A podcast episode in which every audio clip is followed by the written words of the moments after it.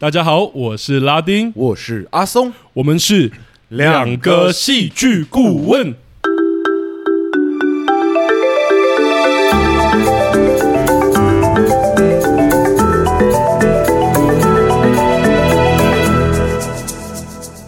Hello，欢迎大家回到我们节目。哟，谢谢大家回来。我觉得我们一开始好像要先解释一下，是的，因为大家看到那个标题，应该都觉得很困惑。哎，为什么？对，芭比后面应该是要接那个奥开头的吧？是，怎么偏偏插了一个冷门片呢？对，而且那个票房真的是十万八千里，我不知道大家有没有查？对对对，你知道我们录节目这个当下是七百多万比，就是一亿多，没错。对，所以是真的相差很悬殊。但我们为什么还把这部电影排进来呢？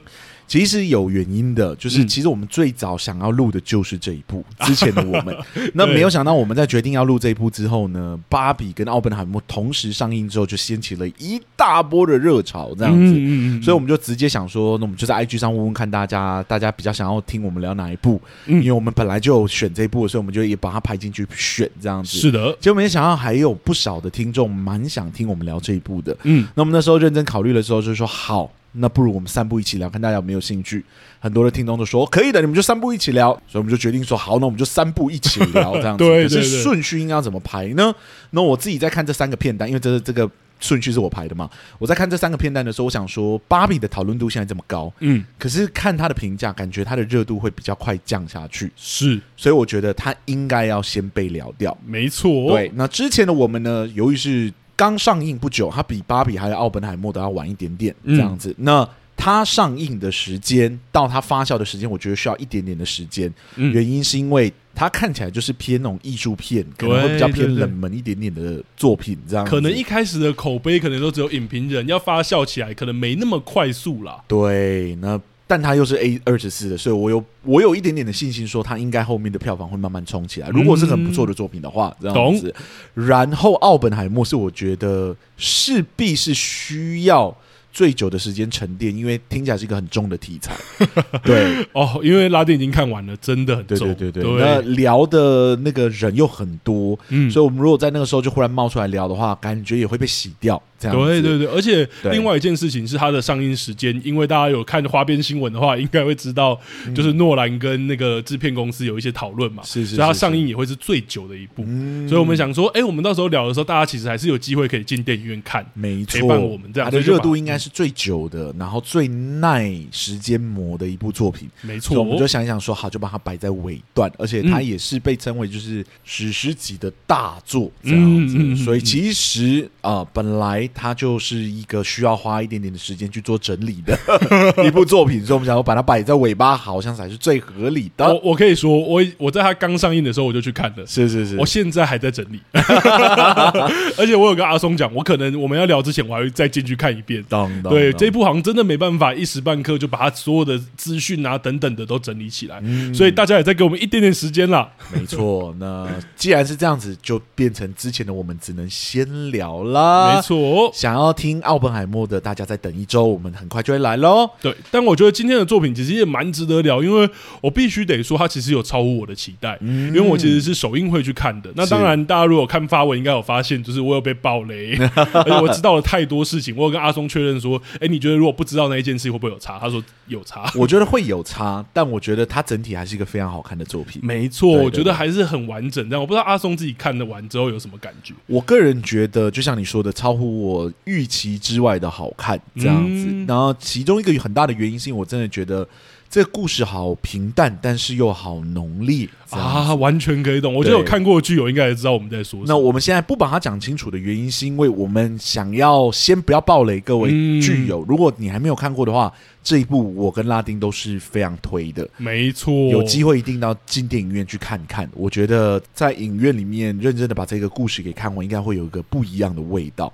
对，我觉得在那个空间里面，真的大家一起，然后专注、屏气凝神，它又是一个很安静的电影，是。我觉得是一个很棒的享受，没错，推荐给大家，让这个电影院帮你屏蔽外面的世界，好好的享受一下这部作品带给你的一个，我觉得还算不错，应该说我自己自己很喜欢的一个爱情故事。对，好，那我觉得我们也赶快进去，不然我们要继续打哑谜了。对对对对，所以我们就先来做我们节目的那两层提醒吧。没问题啊、呃，第一层提醒呢，就是我们的节目是会爆雷的。如果你还没有看过这部作品的话，建议你还是先进电影院把它看完之后再回来听我们的节目哦。嗯、没错，那我们节目的第二层提醒是我们的任何评论都是主观的，是的。所以我们如果讲了任何的言论跟你想的有点不一样，你也不要走心，就把我们当成众多观点中的其中一个就好了。是。好，那事不宜迟，我就请阿松来帮我们做一下这一部电影的简介吧。没问题。那之前的我们呢，是由 A 二十四电影制作公司所出品的，于二零二三年在台湾上映的浪漫爱情电影。嗯、那在此呢，请容许我引用雅虎电影戏剧的简介。好，因为我觉得他写的蛮好的，所以我想直接用这样子。好。他说：“诺拉与海胜是一对从小在首尔一起长大的青梅竹马，然而两人的缘分却在诺拉一家人突然移民加拿大后戛然而止。嗯，然而二十年后，命运却让早已分道扬镳的诺拉与海胜在纽约街头再度的相遇，在久别重逢的一周里，两人将面对命运、爱情和人生的抉择。”嗯。写的还不错吧？真的写的还不错。对，好了，我觉得这部作品真的是一个蛮有韵味的一部作品。我有点好奇，拉丁对于一个这么平淡、这么简单的故事，你觉得有没有什么东西是值得跟我们的听众分享的？从戏剧顾问的角度来看的话。好啊，呃，之前的我们其实可以说是这个暑假的黑马了。然后我觉得票房虽然不像《芭比》啊、跟《奥本海默》等商业大片亮眼，但也收获了很多评论网站跟评论人的好评哦。就像我前面讲的，说真的啦。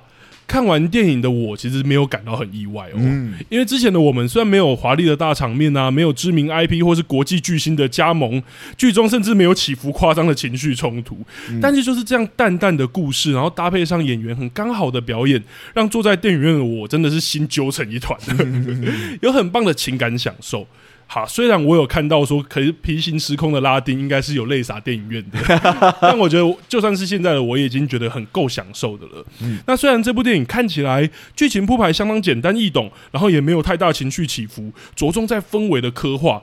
但是它可以之所以如此动人，我觉得其实还是创作者对于结构手法有一定程度的掌握了。嗯，而第一部分我就想要聊的是我们节目有一阵子没有提到的概念了，是？是炸弹这一件事情。哦，炸弹。嗯，我们节目中常用炸弹来比喻戏剧中的冲突嘛，尤其是第六季、第七季的时候，我们都有提到。嗯，那其实会这样比喻，是因为真的很直观。戏剧中操作冲突的过程呢，其实也跟炸弹很像，是就是铺陈啊，塑造冲突就很像是做炸弹嘛。是在关键时刻引爆爆发冲突，然后有爆发就一定会有伤亡，会留下残骸。那角色如何面对残骸呢？是承担，是悔改，是修复，是逃避，还是怨怼？但无论如何，传统运作冲突的戏剧呢，都大概会有这一些过程。嗯，做炸弹，引爆，面对最后的残骸。是。而今天要聊的之前的我们，我觉得正是在制作炸弹跟引爆这两部分，有它别出心裁的巧思，嗯、才可以让我有这种程度的享受。好，我们先来说制作炸弹这一部分好了。是。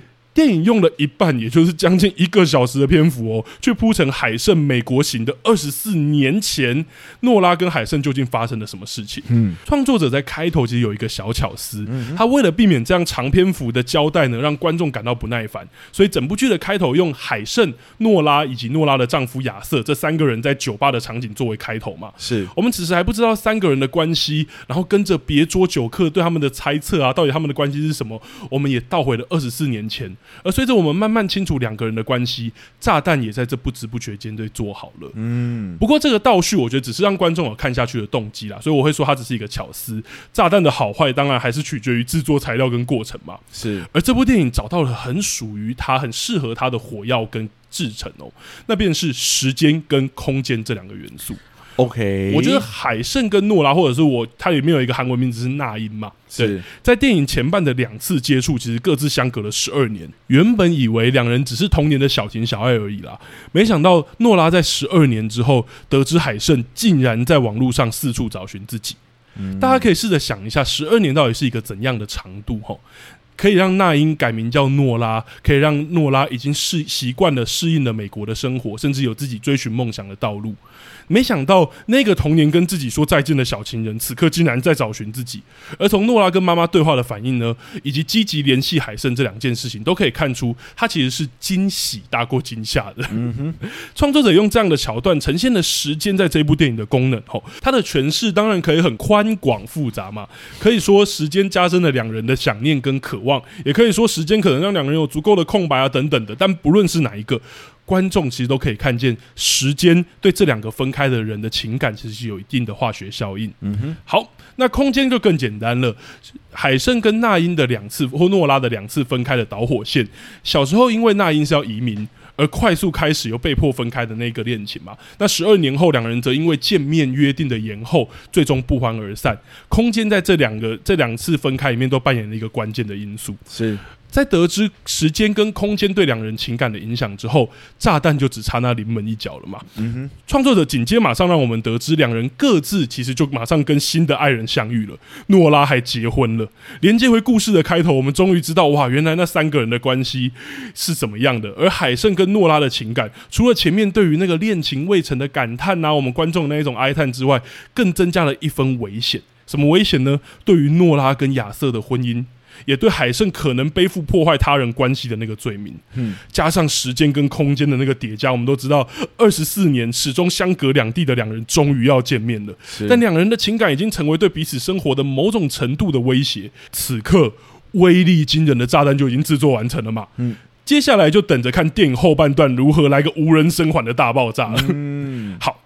说完这部电影耐心又带点巧思的炸弹制作过程，接下来就要到炸弹引爆的步骤了。而这也其实也是我稍微主要想讲的，也就是这部电影的选择，我称之为不让炸弹爆炸的结构。嗯，对，我们其实之前有聊过说温柔的炸弹，阿松有提到过倒数计时的炸弹，嗯，其实概念很像，反而跟阿松提的那个很像。是，没错哦，辛辛苦苦花半部电影完成的那个炸弹呢，最后竟然不让它引爆，但。这其实又是创作者的巧思啦，花时间制作的炸弹，其实已经让观众感觉到十足的威胁性了嘛，我们都又期待又害怕，而。不让炸弹引爆的这个结构呢，便是利用这一点，让观众可以一路提心吊胆，时时提防，又时时猜测炸弹到底何时会引爆。是，但这个手法其实有一个很大的风险吼，因为不爆的炸弹很容易就会让人觉得说是不是根本不存在，或者就被遗忘了。嗯，所以创作者必须让观众意识到炸弹的存在感。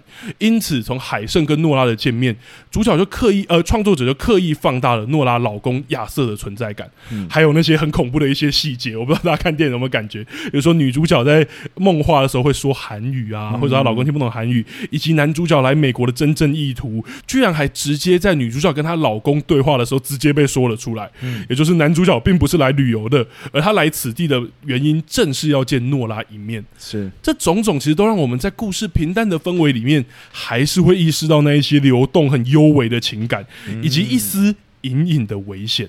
嗯、这份危险呢，终于引导观众来到电影的结尾了。女主即将跟海胜告别，两人突然间在上车间上车前有一段很长时间沉默的对视。这时候我不知道阿松看的感觉，但我看的时候心里真的是波掀起波澜，认为爆炸终于即将要到来了，感到又害怕又期待。没想到两人居然只是说完话就分开了。是，直到诺拉见面见到丈夫亚瑟的时候。崩溃痛哭，我其实才恍然，原来这个痛哭其实真的有一点画龙点睛的感觉。他在最后彰示了，其实这个炸弹一直都存在，也呈现说炸弹之所以没有爆炸，是剧中角色努力坚持的结果。对我来说，这件事蛮厉害的，因为不是不只是强调冲突本身，这一颗没爆的炸弹，不仅在剧情上让观众有情感的体验，其实更在结尾让我们看到角色在这部电影里面他们的行动，嗯、也就是戏剧其实非常难呈现好的一种行动，就是选择不行动这一件事。嗯这一颗没有爆炸、引线却非常温热的炸弹，也让我们看到要下这样的抉择，对女主角来说到底有多么的，就是男女主角来说到底有多么的不容易。嗯、那这也是我觉得在这一部电影里面，它几乎很简单要操作这件事，但操作的其实方方面面都操作的很好的地方。嗯嗯，也是让我感受比较强烈的地方。同意。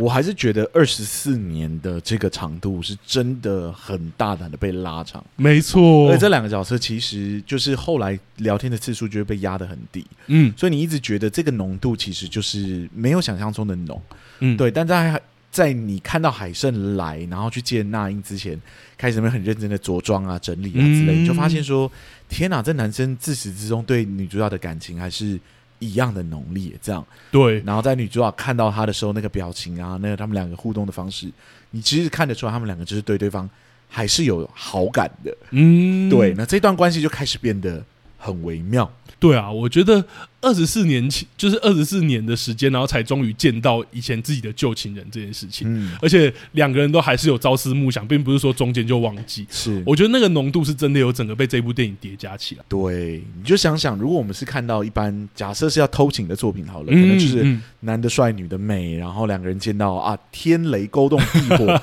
忽然间就想要干嘛这样子，我们可能只会觉得啊，这两个人就是一个。两个都是坏人，两个都是渣男渣女这样子，懂冲动了，感情用事了，或者是自私了。可是当你知道说这一个好感，这一个对对方的迷恋是持续长达二十四年之久的时候，嗯、你就会像剧中那个老公一样，就是说我好像才是那个就是躺在你们之间的那个坏人。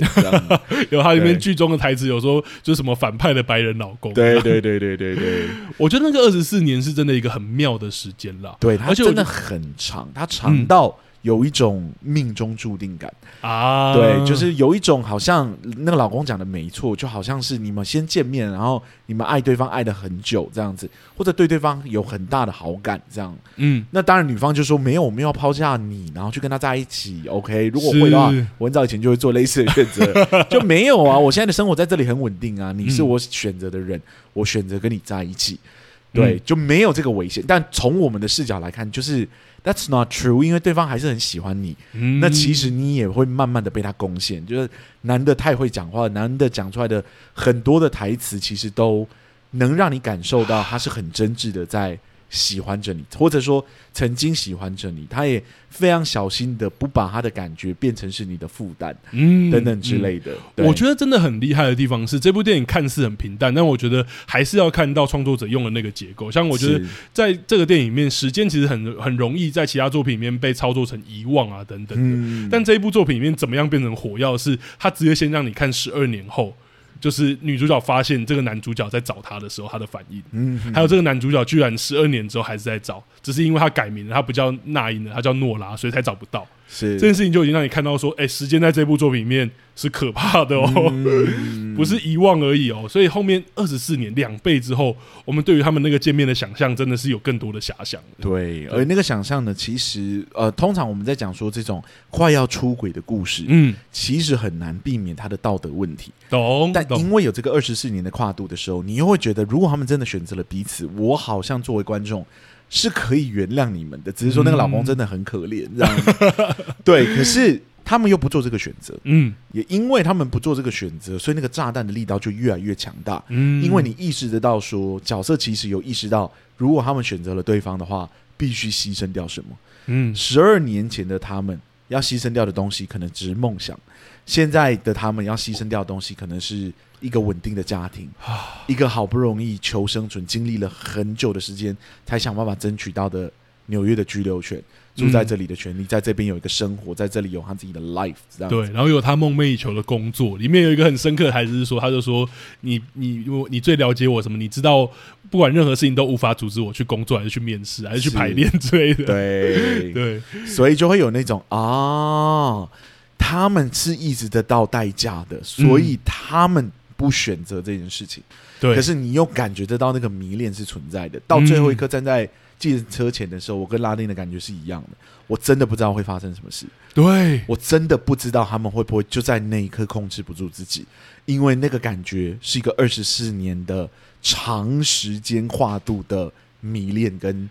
情感对，而且如果剧友看过的话，就会知道这个停顿其实，在他们的二十四年前就有发生过，是是，就是在楼梯上的那个对视，嗯，而那时候他只是简单说的再见。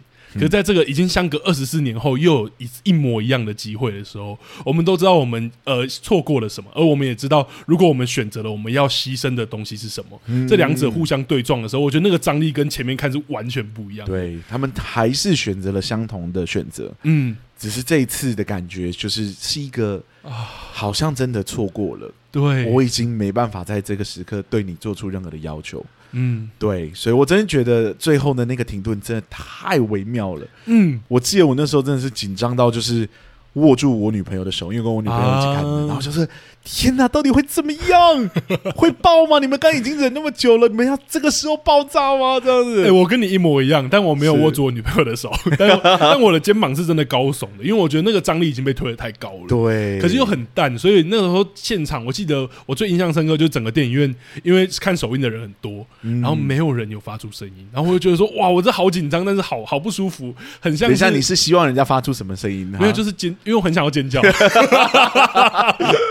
你不要打扰人家看戏，在那边，你知道那个感觉跟什么一样不舒服吗？是什么？跟那个灌篮高手最后的时候一样，只是那个不舒服很不一样，就一样是很高的张力被说到那么高，是。然后创作者又故意留很干净的时候，我就觉得哇，真的，整体让我觉得好不舒服，但是好的，对，是是是是好的那种，好像被推到一个。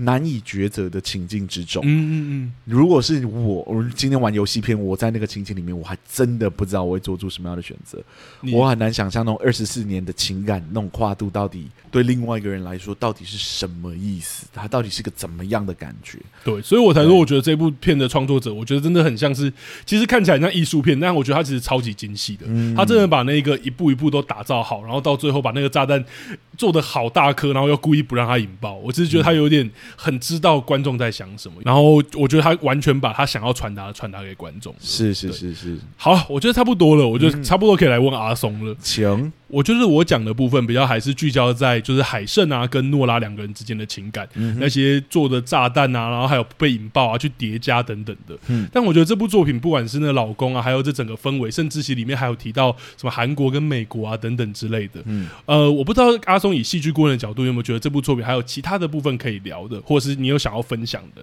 好，必须说，我虽然对 A 二十四的作品是有一定程度的信心的，但。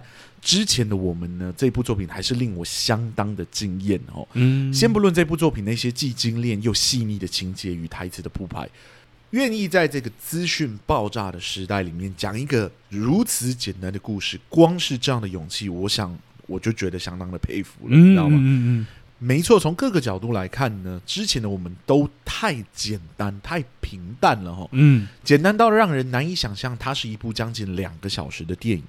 它的情节简单，就是一对分散多年的青梅竹马，在横跨二十年后的相遇与道别，就这样而已。嗯，它的表现形式其实也是简单的，几乎就没有什么大场面嘛，就是透过一场又一场的对话，逐渐让我们意识到角色之间的冲突还有角力是什么。嗯，而他探讨的命题其实也很简单，其实就是我们在初恋那集有聊到的那种命中注定般的爱情。嗯。明明没有特别突出的亮点，明明预告片的内容就将近把整个故事给爆雷光了，这部电影却仍然能散发出某一种独特又耀眼的光芒来。嗯，在奥本海默与芭比这两大强片之间呢，它还是成功的吸引了我的目光，让我留下了深刻的印象。当然了，要论这种作品为何成功呢？其实真的有太多东西可以讲了。嗯，嗯，耐得住性子的导演啊，相当有韵味的台词啊，嗯、演员精湛的演技啊，嗯、强大的设计群们啊，等等之类的，每一个都如此的独特，却又同时都与其他的元素配合的恰到好处，嗯，成就了这部电影的美好哦。嗯，而从戏剧结构的角度来看呢，我认为这部作品在操作一个手法上面。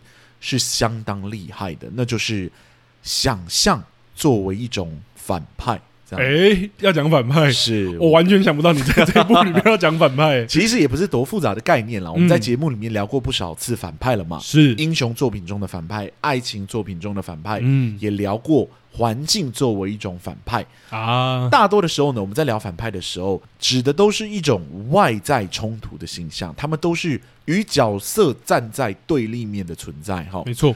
有的时候呢，他们是有着不良动机或者对主角有着敌意的其他角色。嗯，有时候呢，他们就是一个没有一丝一毫人情味、中立冷酷的环境这样子。啊、嗯，然而所谓的冲突并不一定是来自外部，对吧？它也可能是来自于人物的内心里面。嗯、而这种内在的冲突的形象呢，在戏剧作品之中表现其实也不少。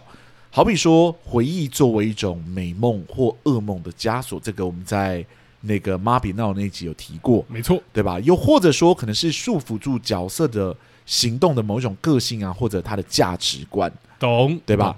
当然，还有一种就是像这部电影所呈现的那样，源自于角色的某一种想象，以及那个想象所带来的不安与恐惧。哈哦，当然了，我要厘清一下哦，所有的内在冲突或多或少都有想象的成分在里面。嗯，我在这里所说的想象呢，指的是一种原本不存在于角色的生活中，但被角色空想出来的事物。嗯，好比说。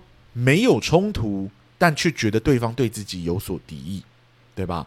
没有病症，却开始想象自己的死亡。嗯，又或者明明什么事都没有发生，却对那未知的未来感到不安与惶恐。啊，right，这就是想象出来的某种恐惧，right？嗯，从理性上来看呢，我们或许可以理解这些事物并不是真实存在的，嗯，然而不安的情绪仍然有可能突然袭来，进而影响了角色的行为与选择，嗯，right？举这些激烈的例子呢，是为了让各位剧友们能快速感受到角色的行为是如何被空想出来的想象给左右的，嗯，但这并不意味着想象的幅度如果是小的。就没有相同的影响力哦。哦，依据不同的角色所面临的状况，有时候即使是很小的剂量的想象，也能很微妙的影响着角色的行为。嗯，就好比之前的我们这样。哦，剧中的男女主角是儿时的青梅竹马嘛，他们两人情感呢是从儿时就开始养成的。嗯，却因为女主角全家移民到加拿大的计划，强行终止了他们两人之间的关系。嗯，女主角呢相当适应新的生活，她在异国里面呢也找到了想成为作家的梦想。是在搬到纽约的时候呢，她与男主角已经相隔十二年没有见面了。在与母亲的对话之中呢，她偶然想起了这位失联许久的儿时玩伴，因而开始调查起男主的资料。嗯，这才惊讶的发现说，原来男主角呢一直都在寻觅着自己的踪迹哦。十二年未见的老友啊，如今已经长成帅气的模样了。女主角呢就主动发去了讯息，两人呢也终于再次的联络上了。嗯，两人互动呢越来越反复，感情呢也逐渐的升温。但相隔两地的两人，若要发展成恋人的关系，实在有太多的困难了，对吧？是，无论是时差或者两人的工作性质等等之类的，从各个层面上来看。都是不适合的，right？女主角呢，明明就是为了追梦而特意搬到美国，但她却正在查询着前往韩国的机票。嗯，女主角对这段感情的向往呢，正在逐渐影响她的人生选择。哈，哇！即使是很微小的剂量，即使是很短暂的单溺于两人可能成为伴侣或者恋人的想象，嗯，或者想望，这都让她深深的感到不安。还有恐惧，是或许飞过去了，他们两个人就能在一起了，但这个真的值得吗？哇，对，最终呢，女主角选择逃离了这个想象，并主动提出想要保持距离的想法，right？嗯嗯，两人呢陷入了冷战期，或者说冷静期，停止了联络，而女主角呢也在这段时间里面找到了一个更适合她的人，一个同样怀有作家梦想的纽约男子。两人呢是在一个作家工作坊里面相遇，并且定情的。嗯，然后一晃呢。又是一个十二年过去，女主角呢已经与这个纽约的男子成为了夫妻，在纽约的城市里面生活着。而也是在这个时候呢，远在韩国的男主角却又再次的联络了她，表示自己这次出差到纽约呢，想要顺道来拜访她。嗯，生活呢已经逐渐稳定的女主角似乎也没有拒绝的理由，也就答应了。嗯，相隔二十多年啊，两人终于再次相遇了。哇，两人有着数不清的话呢。想要与对方说，而女主角呢也发现男主角这一趟远迎呢，其实就是为她而来。哈，是的，平静的生活好像又再次掀起了涟漪。当然，嗯、女主角呢已经定居于美国，现在也已经是已婚的身份，这也是她曾经向往过的生活。她不可能为了一个远在韩国的男子抛下现在所有的生活。哈，当然，然而。想象这种东西呢是没有成本的。嗯、在与男主角道别前的餐叙里呢，女主角带着她的老公一起跟男主角吃饭。接着呢，三人来到了酒吧续摊。男主角呢，用着韩语向着女主角倾诉着自己的思念。两人聊到了姻缘的概念，并幻想起他们可能曾经在无数个前世里面擦身而过。哈，嗯，如今才换得一次在酒吧里面的长谈，但是也只是一个长谈而已。嗯，在离别前呢，女主送男主到计程车前，男主询问。如果把这一世也当成一个姻缘的话，那他们来世有没有可能再次的相遇，甚至是走向不同的结局呢？哇！表面上看起来呢，这不过就是另外一个浪漫的想象，嗯、想象着他们彼此在未来的世界里面可能会有着不同的结局，或者来世里面可能会有着不同的结局。哈，然而这个问题呢，也仿佛是为这世的他们。画下了一个句点，他们都知道此时的两人已无缘分了，只能盼望着来世的相遇。最终送走男主角后，女主角在走回家的路上，还是无法克制的哭了起来。他压抑许久的情感呢，最终还是被一段微不足道的想象给震撼了。嗯，整部作品没有一个坏人，没有人做错了什么事情，没有人做了什么。坏事哈，嗯，只靠着这一来一往的想象，就将角色推上了情绪溃堤的边缘。哇！女主角原本去纽约生活，就是她在她自己人生的规划之中哦，却因为想象着与男主角的未来而感到不安与惶恐，害怕自己必须放弃一些事物才能跟男主角在一起，因而决定终止两人的关系。对。再次相遇的两人呢，各自的生活都已经趋近于稳定，本不应该再掀起什么涟漪了，却在他们不断的想象着不曾存在过的前世，以及还没有发生过的来世，哈，再次勾起了女主角遗憾的心情。嗯，至始至终，其实都没有发生什么事。嗯，一切仿佛都是停留在角色的脑海之中而已，但是我们却又好像看完了。一段凄美的爱情故事，嗯，就连旁观的老公他都忍不住的调侃自己，说自己仿佛就是那邪恶的第三者，正在阻止他们两个人的爱情。嗯，在表面上看来是波澜不惊，然而在角色的想象里面，他们仿佛已经经历过了七千九百九十八次的错过，这一世是他们最后一次的放手，他们将会在下一世里面紧紧握着彼此。嗯，如果没有这个想象作为一种反派的存在，也或许无法成就这一段表面看似平静、内核却韵味十足的故事吧。必须说，我是真的觉得。写的蛮妙的，对，很喜欢了，必须。我完全同意，因为我觉得这部作品，如果你要细讲起来，其实它真的可以一句话讲完。是 是是是，它如果是那一种，就是什么几分钟讲电影，应该可以很快的把它讲完。这样非常非常简单的故事情节。对，就像阿松刚刚讲，甚至我们要说它其实没什么事发生也可以。嗯、对，可是我觉得在这个故事里面，有趣的就是大家已经在那个想象里，而且大家又是一个成年人的角色，嗯、所以很多事情其实做会有它的。后果，然后很多东西其实都是你阿松刚刚讲的想象在钳制它。就像例如说，我印象很深刻的是，呃，先演的他们的小时候，我就会好奇说啊，反正一定是那一种，因为我其实被暴雷嘛。我被暴雷的点其实就是，呃，这两个角色，我其实知道后来女主角跟亚瑟结婚了啊。对，就是预告片还有后面还有他讲说，二十年后已经分开的青梅竹马重新相遇，所以我就知道说，哇，他们两个一定会分开这样。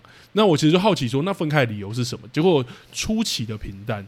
就是像刚刚阿松讲的，只是在讲说哦，你要来看我，然后我也意识到我好像要离开哪里才去韩国看你有什么，然后突然女主角就说：“那我不要了，我们要不要冷静一下？”嗯、然后这一冷静就冷静了十二年。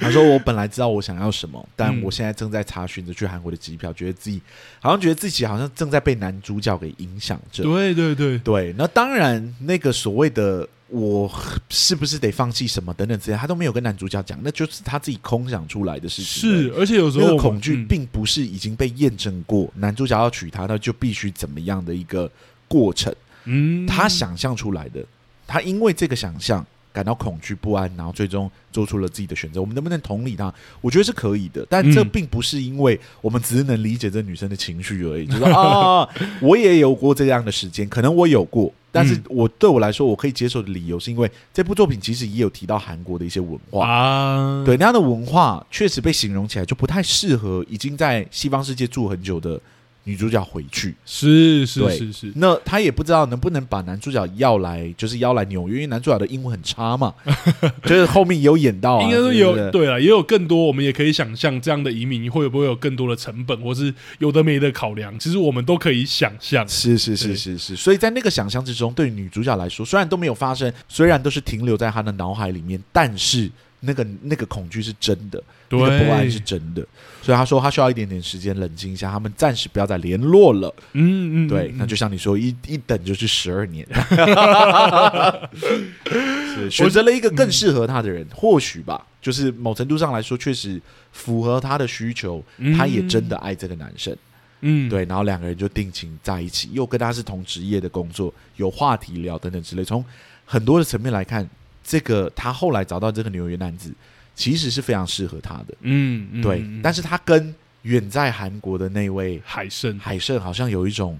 千丝万缕的姻缘关系，对，好像仿佛这一世他们两个人错过是命中注定，嗯，但是他们在未来来世里面似乎是一定会成为情侣的一对，这样子，嗯嗯，就是也是一种对观众来说一个很浪漫的想象，这样子，对。而且我觉得正因为是这一种用想象来运作主角的行为或行动，我觉得在看的时候会有另外一种揪心感。然后我们好像也可以理解他们两个为什么没有见面，就是重新见到的时候那个危险会那么。波波动。是，因为他们其实没有实际的相处过，嗯、就是他们没有实际的真的发生像其他剧里面那种很傻狗血的，真的相处了之后怎样怎样怎样，这一切其实都是想象阻止了。对。对，所以这一切就是都是靠想象在运作的时候，就有很多种可能的想象。所以最后，我觉得当男主角提出那个想象的时候，对女主角来说才会觉得哇，嗯，在那个姻在跟那个姻缘里面的那个概念，这样对对对，就是我们是不是已经错过了好几次？嗯。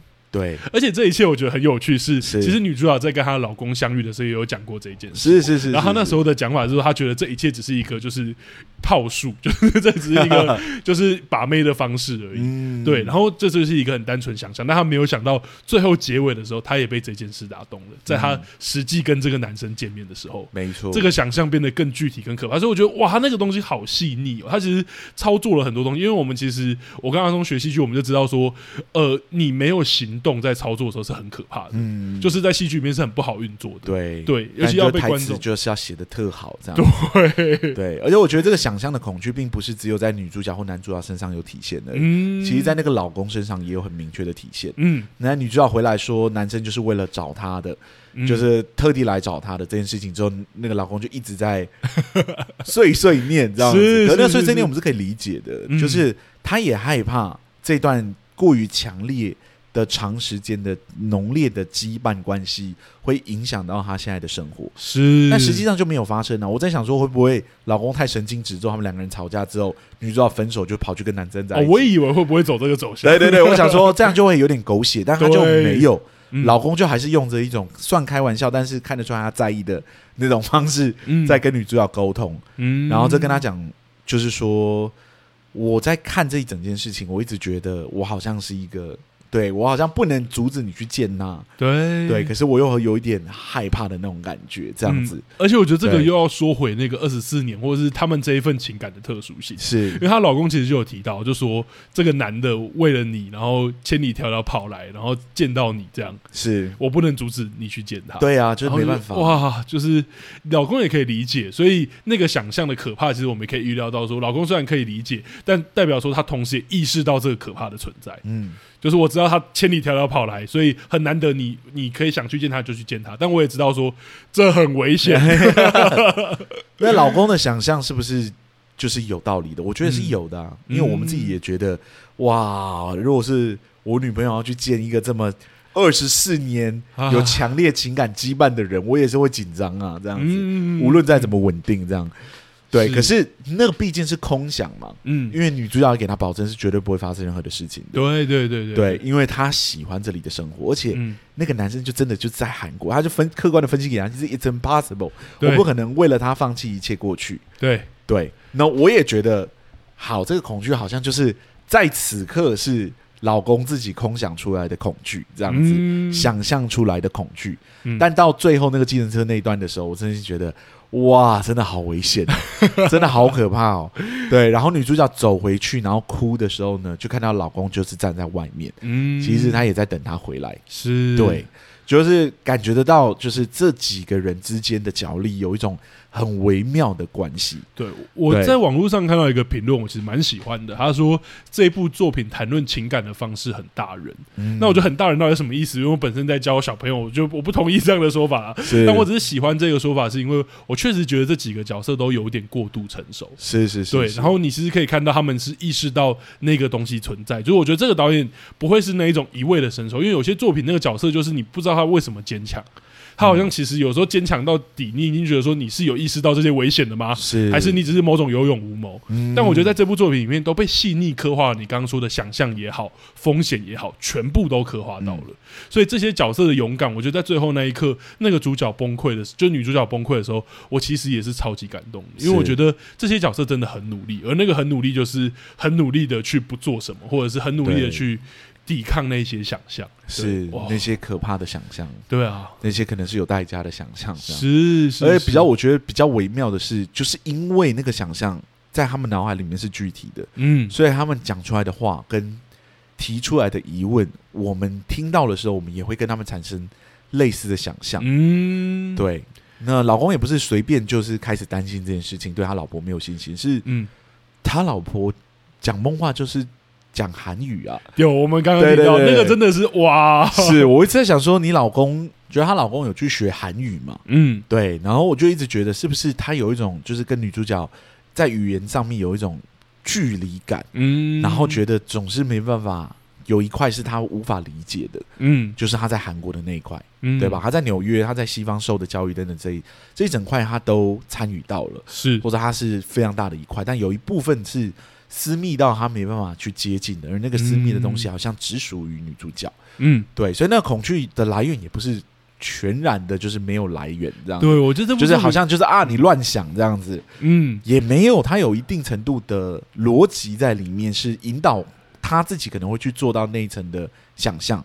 对对，我觉得我们有说，我们其实很不喜欢脑补，但是就说，哎，我们怎么去脑补这些想象，或者我们怎么会有一个主题是想象？所以我觉得在这里面所有的引导观众去做的想象，其实都有它的阶梯跟音架存在。是是，是，所以我们都可以相信到那一件事情。甚至我觉得他没有给的，像最后那个男女主角的对视。我确实觉得有点突然，跟哎、欸、会不会做出什么事？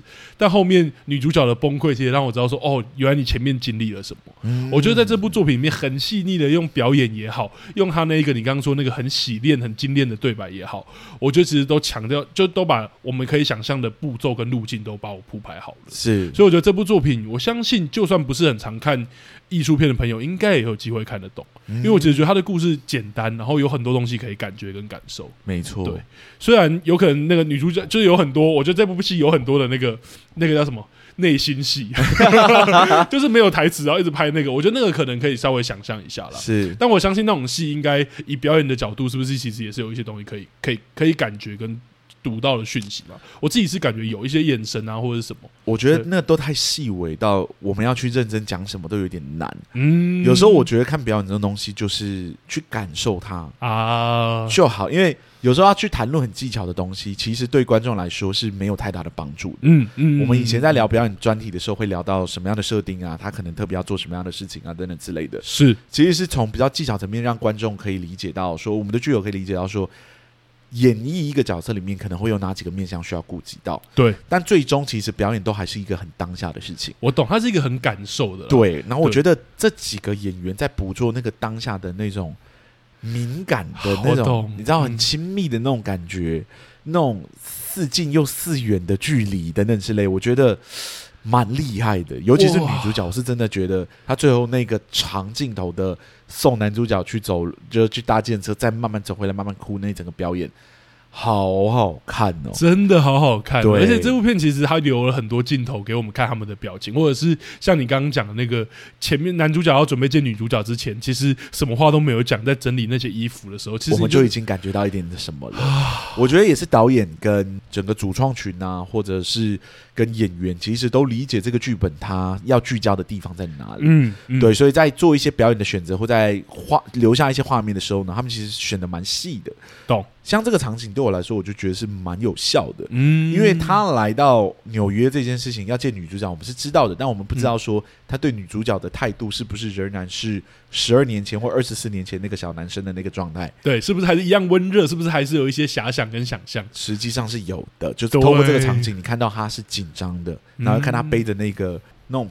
双肩背包这样子，真的有一种学生的感觉，这样子就很符合他在前面给我们的某种形象感，而且这样的感觉让我们感觉到他们好像回到了一个比较青涩的年代，然后两个人见面之后，哇，那个表情啊，然后给给一个拥抱，然后聊了几句话之后呢，又一个拥抱，这样子就是真的感觉到他们彼此对彼此的某一种思念。是，那后来女生在酒吧里面聊到的那些，就是说你在追逐的。就是一直在追逐的我，其实是那个二十四年前那个小女孩，是你生命里面一直在追逐着那那段美好的时光，但她已经不在了。对，她已经在这里，已经是一个，她已经不是我了。对，她已经不是我了，我已经成为了另外一个样子，这样子就可以感觉到这个男生确实是对于那个过往有一个很深刻的迷恋，他有一种。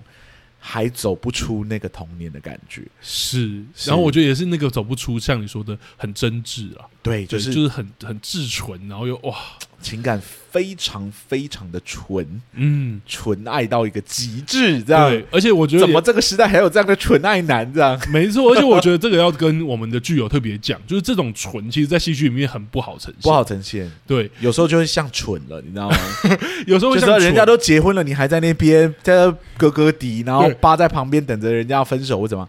没有，他就是。也要准备结婚了，对，然后有时候会像不纯，就是会变恶，就是你就是自私，或是你就是一个来破坏人家情感的，就是意气用事的人。你就是因为自己一个纯爱，然后就想要介入人家，成为第三者，也无所谓的那种状态。对对对，也有这样子，这样子是极端的，但其实就没有这个男生就是真的对这女生有迷恋，但他也不是没有在过他自己的生活，对，他有他自己的事业，他也有他自己交往的女生，嗯，然后也准备要跟他结婚了，也没有说不爱人家或者是是是是是，对他只是对于这一段曾经非常非常想要获得的爱情，嗯，感到非常大的遗憾。对，有有一个很强烈的执念，而那个执念就像你刚刚讲的，其实真的见面了会做什么，我们都不知道，一切都留在想象。是，但就是想要见，但是见了之后也没有做出什么事。但是哦，那个真的太多，我觉得眉眉角角。我在看的时候，我觉得形容是暗潮汹涌，是暗潮汹涌，暗潮汹涌。对啊，对啊。然后男主角也很帅，这样子。对，我觉得演起来真的很。我一直跟他说，就是我一直在。一直在调侃说，如果女主角十二年后，就是小小时候变成大人之后，十二年后看到听说男主角在找她，然后点开那个照片是一个很丑的男生，这故事在那里就结束了。不要不要这样，不要这样破坏我美好的想象。呃，但但我觉得那个东西很很可爱啊，就是你十二年后，然后呃知道一个人还在找你，我觉得那个时间所造成的空白感跟想象感，真的在这个故事里面有叠加起来。是，是，是，虽然我也同意你说，如果点开来，然后就长得很不一样，长得很奇怪，哎、欸，就会默默的把它关掉，这样。我要去追加我追求我的作家梦。我们讲这个真的是可以的吗？但但我觉得在这部作品里面说到很成功了，我还是要一直洗白，好不好？你不要一直 让我要出来洗地，没有啦，开玩笑的。懂懂。你要写这种爱情故事，势必当然就是要找一些俊男美女来演嘛。但是这样的感情并不是全然建立在外表上面，没错，还有长时间的某种对于回忆的依恋，也有某一种是对于相处上发现其实彼此很聊得来的投缘等等之类的。嗯对，而且我我质疑的只是那个开头，嗯、点开那个很帅的照片，因为那张照片真的很帅。懂懂。我说，如果今天不是那么帅的帅哥，你真的会私讯他跟他聊天吗？打个问号，就这样、欸。但剩下的我当然可以理解，就是说那样的情感并不纯然就是建立在外表上面。是是，对，他有一一种就是姻缘的那种互相吸引的特质，这样子。对，就是好像我跟你是非常适合的，但我们不知道为什么天时。呃，天不时，地不利，人不和的那种程度，对，懂，就没办法在一起，就无法走向一个更好的结局。懂，好像对的人，然后也许在一些不对的时间，或者是像你刚刚讲的一些不对的想象，一些各自的事情上面，然后所延误了，所以两个对的人最终好像没有走在一起。没错。啊，我觉得这也是看到后面会觉得有一种，虽然你说很危险，但是我们后来虽然是松一口气，但也会觉得很唏嘘的感觉。是是是，是，我觉得我那我们那一场看完，大家是真的有一种看完就是因为是首映会嘛，大家有一种看完就是，唉，幸好没发生什么事，这样。对，但是又觉得哇，好。好揪哦，那种很微微的情感想。我就说这个很有趣啊，嗯、就是。他们明明什么都没干，而且绝大部分时间也没有跟对方相处，是，但你好像就看了一段凄美的爱情故事。原因是因为那些想象太强烈了，我们观众其实也参与了这个想象，是对那个七千多世到八千世才有办法在一起的姻缘这样子。你讲出来的时候，问我下一世能不能在一起的时候。就已经代表这一世不会了嘛？嗯，对啊，你也决定要完全退出了，这也是一个很明确的道别了。对，就是再一次的再见。没错，没错。我其实很喜欢你一开始一开头在讲的时候的结论，就是他真的是又淡又浓烈。嗯，但是但在他很多事情都没有真实的发生。对，很浓烈是底下的暗潮汹涌，他的铺排也好，他的台词也好，真的会让我们感觉其实有很多的东西，而且那些话其实是很重的。没错，如果那些台词在没有铺排的情况下被讲出来，其实你们可以想，大家应该可以想象是很尴尬的。如果跟阿忠说我们会录 podcast，就是一个八千年的，因为我们八千次一起讲的话，才有办法录一集 podcast。OK，阿忠就想说，为什么要突然讲这个？对对，好像太浓烈了，对，要收一点点这样。对，可是我觉得，就因为在故事里面有很多的这一些。巧合错过，或者是我觉得有很多长的停顿，因为我觉得那些停顿是有话想讲但没讲出来的停顿，是不是为了停而停？有些话是不能讲出来，没错，没错，有些行为是不能做的，嗯，有一些距离是不能随便靠近的，等等之类的。对，就像我觉得十二年前那个戏就呃二十四年前那个戏就很好看，就是两个人在那里，虽然我觉得再见的这个选择有点。简单，是，但是确实他能讲什么呢？嗯，他难道能讲说，哎、欸，还是你不要去加拿大，还是我们定下一个什么婚约，你十二年后再回来找我？对啊，还是我要多讲什么？说我虽然很喜欢你，什么好像讲什么都多了。对对，所以像你说的，很多话不能讲，或很多话讲的，可能不一定是好事，可能会付出更多的成本。是是是是是啊，但也因为有很多事情不能讲，有很多事情不能做，嗯，所以他们。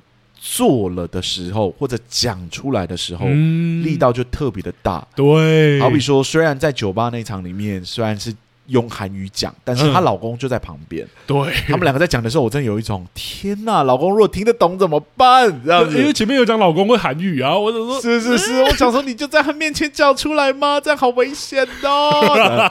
可是他又必须要讲，因为这是最后一次谈话了，没错，他也感觉到这可能是最后一次。我。嗯此刻不讲，静待何时的那种状态，是是是，对，然后到那种就忽然停下来，在剑策面前，好像似乎应该要给对方一个拥抱，或者应该要干什么这件事情，但两人迟迟不动作的时候，嗯、忽然间真的就是让人不知所措，会很紧张，会很焦虑，但是是那种看戏感觉到的好的那种焦虑，这样对对，我觉得停顿这件事很难操作，因为我们之前聊就是我们最近要做那个制作品特的时候就，就就在其他节目也有聊到说停顿这件事情是他很特别的一个手法，没错。但是有时候停顿有时候很常被误用，就觉得好像很长的停顿或是很多的停顿就代表很艺术，是是是是，或是就很文艺。但我觉得在这部片里面，他是真的有掌握到那一种停顿的张力。嗯，那个停顿底下都你都知道为什么停顿，你都知道说哇，那个真的像我们刚刚讲的，我们要叫出来了，不要在这里。停！怎么会在这里停下来？你要干嘛、啊？哎，真的是好看的作品，没错。如果听到这里啊，其实大家也被雷光，但我觉得进去看精湛的表演，不错的导演手法，很写的很好的台词，我觉得都是值得的。而且我觉得还是有很多想象空间，搞不好你看完其实得到的结论跟我们不一样。没错，对，我觉得可以值得大家自己进去体验一下。好，我觉得差不多应该来问那个问题了。OK，这部作品如果需要戏剧顾问的话，你觉得他需要几个戏剧顾问呢？他。我觉得当然是不用啊，啊 都已经讲成这样，然后说给两个。我觉得导演真的，我觉得有一种你之前在讲那个一丝到底那种感觉。我觉得导演很明确知道他想要什么，然后野心不大，对不对？对然后我觉得。很厉害，而且我觉得野心不大是一件，但我觉得他要做到那一件事情，他所有的细腻的手法，几乎像你说的，虽然它是一个那么慢节奏的电影，但我几乎觉得没有废拍。是，但有一些地方我还是要硬挑，当然挑得出来了。诡异的是，这么简单的故事，两快两个小时，我完全不觉得长。没错，我看我好舒服，我觉得哇，这是恰到好处的长度，是把所有我想看的东西全部放进去，然后又放的很好，这样子。对对对，我同意。所以我觉得其实它又淡，但是它其实你要说紧凑，你也可以感觉到的，当然不是指那一。种很多事件的那种紧凑了，是，所以我觉得导演很知道他要什么，当然不用戏剧顾问，我觉得他已经做到了，哇，嗯、好的，而且还是讲回我们最前面讲的那个，就是之前讲的那个，他是半自传性作品，能够做到这样，我觉得好不容易哦。嗯、对，好，那阿松呢？我也不会给哦，但是我还是要理清一下，就是说不是请戏剧顾问就代表这个作品问题很大，只是说他可以针对这个作品目前有的问题去提出挑战或者提出修改的建议等等之类的。是，所以如果你的作品有一种就是你似乎觉得还没有达完整的感觉的话。请一个戏剧顾问，有时候他可能可以很快的帮你点出来。所以我们通常说，给一个戏剧顾问还是给两个戏剧顾问，通常是在讲这个作品的完整度还缺少什么的没错状态。那这部作品，我觉得是完整度相当高的作品，嗯，非常非常值得大家进电影院去看。真的，我们给的评价非常非常的高，非常喜欢。然后就像我刚刚讲的，我觉得野心不大，其实不是问题。重点是你这作品有没有一以贯之的传递一个核心的理念，或者写出一个。完整度非常高的故事给我们的观众这样子，对，有没有真的把你想要呈现、想要说的话都讲出来？重点是观众也能够接收到你想要说什么。是是是，因为我们很之前在当戏剧工或者在学校看戏的时候，很多时候会遇到说导演其实有他很想说的话，嗯、但我们其实看完作品会感觉不到。是是是，可能要事后问才知道说啊，为什么这样？但是我觉得戏剧顾问的功能就是有办法让这个东西，我们有点像是把那个桥梁建完整了。嗯，对。虽然我觉得那个桥梁本身是创作者自己要建的，对对对，但我们只是几点就说，哎、欸，这里。结构有点松散哦，这里桥墩好像没有建完整，这样。是，是是，我觉得这是我们的功能啦。嗯，嗯，好，我觉得我们今天聊这部作品可能差不多了。对，本来其我们一般都会聊三个题目，但是我觉得这部作品它的平淡跟它的简单，好像不适合硬聊。第三个题目是目前这两个题目，我觉得已经充分的把这部作品，我觉得做的特好的地方给讲出来。嗯，所以我觉得第三个主题好像就不一定要硬聊了。没错，对，那加上我们最近真的比较疲惫一点点。是是，我觉得当然要硬聊一些就是价值的题目，当然还是行了。但我觉得好像这部作品的极度核心的那个价值的讨论，也不是这部作品最大的重点。对对对对对对，这个自传性的作品还是在观看这段恋情的。在生命中那个很微小的政府，嗯，对，这段爱情就像是那个小小的政府一样，是。影响着一切，但是似乎没有真的介入到对方的生命里面，这样子，对，很美啦，真的，我觉得是一个很美的作品，是是是，嗯，好了，我觉得录到这里差不多了，我们下个礼拜要录的是。奥本海默是终于来了，对，是大作哦，所以我们这边有点小紧张，也不知道能不能把它聊好。这样是是是，那没关系，我们这边就是尽量的做好，希望大家下周回来陪我们。